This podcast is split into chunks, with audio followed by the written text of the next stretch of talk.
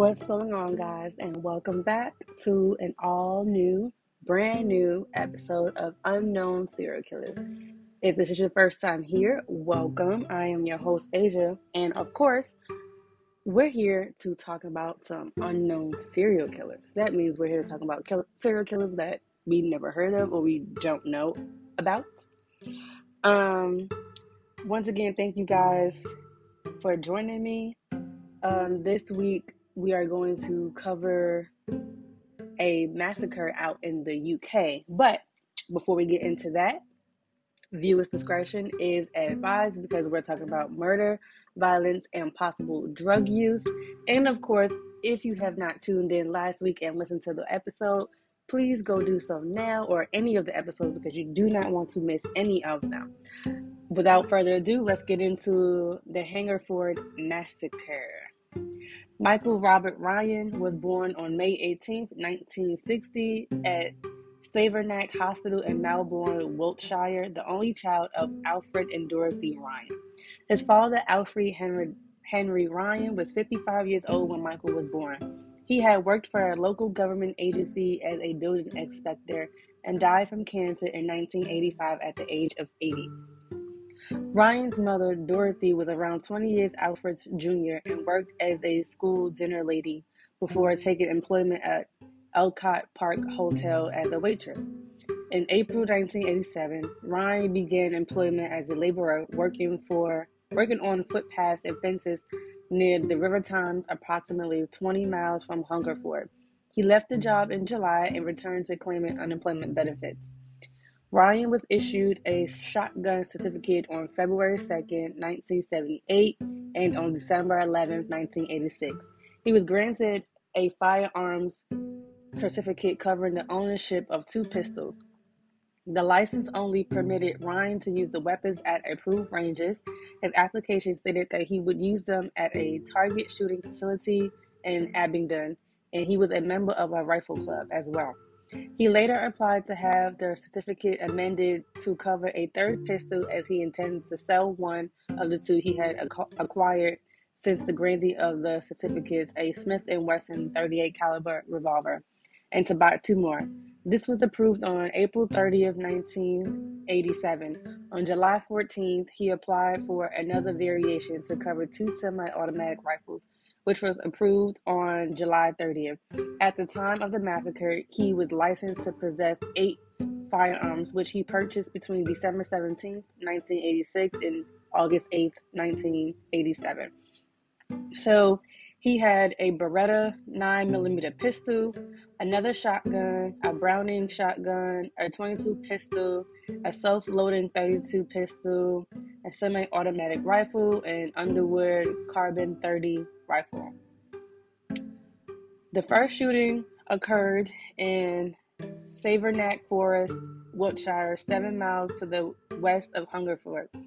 At 12:30, 35-year-old Susan Godfrey and her two preschool children had came to the area from Burgett Field Common near Reading for a family picnic.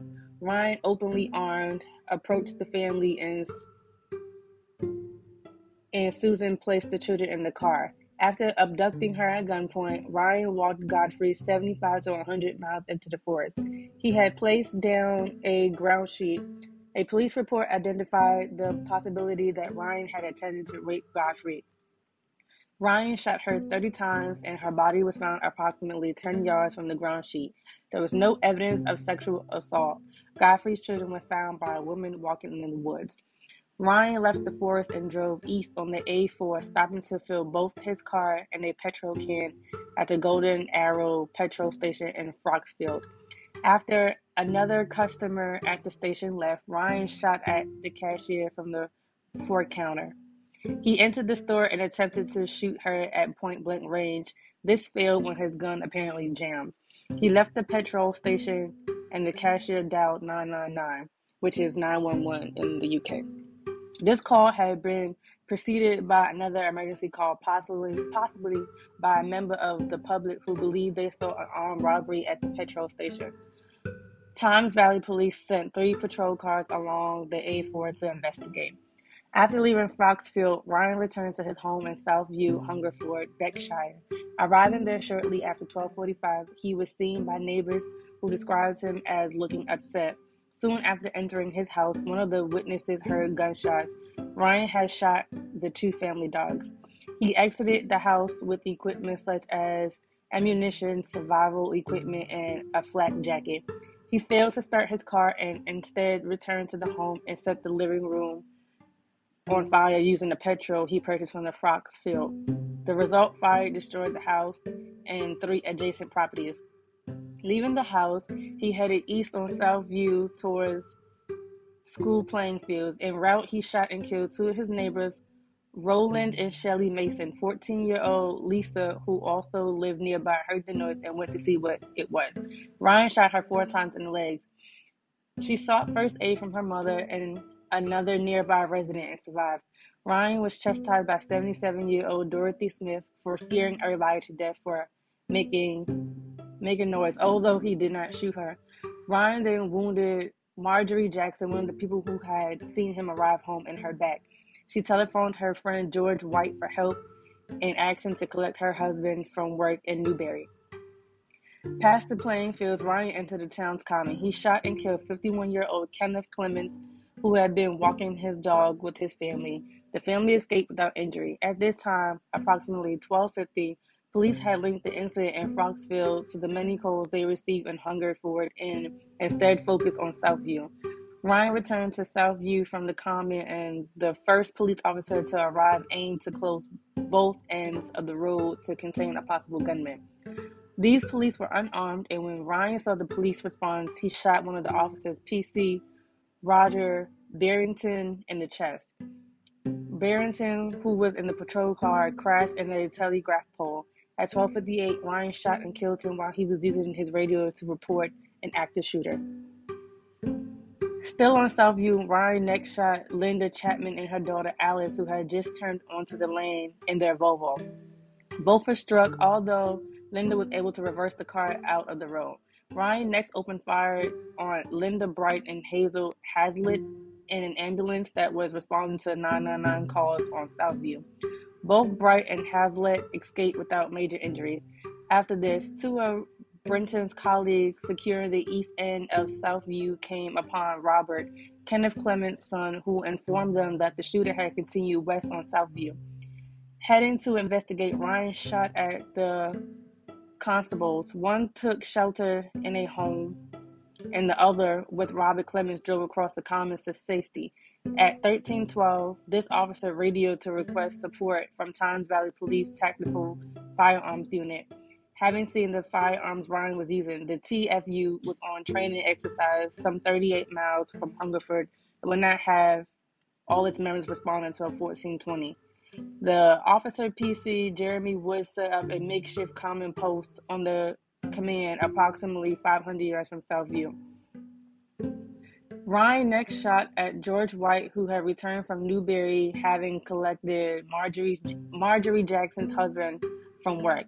Driving his Toyota into Southview, Ryan shot and killed White instantly and caused severe injuries to Ivory Jackson, who forged death and survived his injuries. Ryan then walked to junction of Southview and Fairview Road, where he shot and killed 84-year-old Abdul Khan, who was tending to his garden. After firing at and injuring a pedestrian on Fairview Road, Ryan headed back towards the common. One of the police officers in attendance, PC Bernard Maggs, made another 999 call, but by this point the telephone network had reached its capacity. On Southview, Ryan's mother, Dorothy, returned to her car to see him armed. She shouted for him and stopped before he shot her 4 times with his Beretta, twice at point-blank range. On heading towards the common, a resident of a parallel street shouted out to Ryan to, quote, "kindly stop the racket," end quote. He responded by shooting her in the groin. At 13:18, PC Wood was joined by 2 armed police officers at the common post on the common. 2 minutes later, they saw Ryan at the War Memorial reaction ground on the edge of the common. So, obviously, he had no remorse for other people because he killed his mom without even thinking twice about it. Near the War Memorial recreation grounds, Ryan shot 26-year-old Francis Butler as he walked his dog. At this point, he discarded his carbine. It had been useless since jamming at Froxford. A witness gave Butler first aid, but he died before the ambulance arrived. Ryan next shot at but missed teenager Andrew Caldey, who was on his bicycle. On reaching Bullpit Lane, Ryan killed taxi driver Marcus Bernard, who was en route to see his family between fairs. Ryan headed north to Priory Avenue, where he shot and injured John Storms, who was parking his van. By this time, police had set up road diversions, and some of Ryan's victims were drivers affected by those change of road. Douglas and Kathleen Wainwright visited their son on Priory Avenue, were forced to approach from the south, where Ryan was. Approximately 100 yards from their destination, Ryan shot Douglas dead and injured Kathleen before non-fatally shooting at two other drivers. A van entered Priory Avenue, and the occupants Eric Vardy and Stephanie Bell were shot at. Vardy was killed. At 13:30, Ryan headed southwest towards Priory Road, shooting at houses as he passed them. Using a Beretta, he shot at a passing car and fatally injured the driver, 22-year-old Sandra Hill. After shooting Hill, Ryan shot his way into a house further down Priory Road and shot the occupants, 66-year-old Jack Gibson and 62-year-old wife Myrtle. Jack was killed instantly, and Myrtle died 2 days later at the Princess Margaret Hospital in Swindon. From the house, Ryan shot at neighboring houses and caused injury to the occupants. At 13:45, the police helicopter arrived and broadcast warnings to the public. One Hungerford resident heard the warning before heading to Priory Road to check on his grandchildren. He took them indoors to safety before being non-fatally shot in both the shoulder and the eye. Ryan continued southeast on Priory Road, firing at a house before reaching John O'Gart School. Ryan was seen approaching the school where he had formerly been a pupil, although his precise location after approximately 1350 was unknown. If y'all don't know that, that's military time, so that's like 1:50. At this point, the TFU secured gardens and houses in the area before surrounding the school at approximately 1600. At 1640, they heard a gunshot within a school building and more officers went to the scene. The police first saw Ryan at the school at 1726, shortly after he had thrown his gun out of the third floor window. Ryan began engaging in conversation with the sergeant without the TFU and informed them of his arsenal and ammunition, claiming that he had a grenade as well as a Beretta. He said that he would not exit the building until the police informed him of the welfare of his mother and stated that Hungerford must be a bit of a mess. The sergeant said he understood Ryan when he claimed that his mother's death was a mistake. Ryan reportedly replied, "How can you understand? I wish I had stayed in bed." He later shouted, quote, "It's funny, I killed all these people, but I haven't the guts to blow my own brains out," end quote. At 1852, after a few minutes of silence, a muffled shot was heard from the school building. Ryan was subsequently unresponsive to police. Shortly after 20 armed police entered a barricaded school room to find Ryan below the window, having shot himself in the right temple.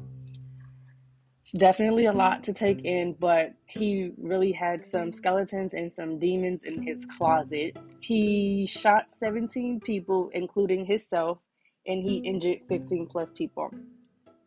Thank you guys for tuning in this week. I know that was definitely a lot to take in. I hope you guys are having a great week, and tune in next week as we uncover another unknown serial killer. And like I always tell you guys, please be nice to people because you never know who they killed. See you guys next week.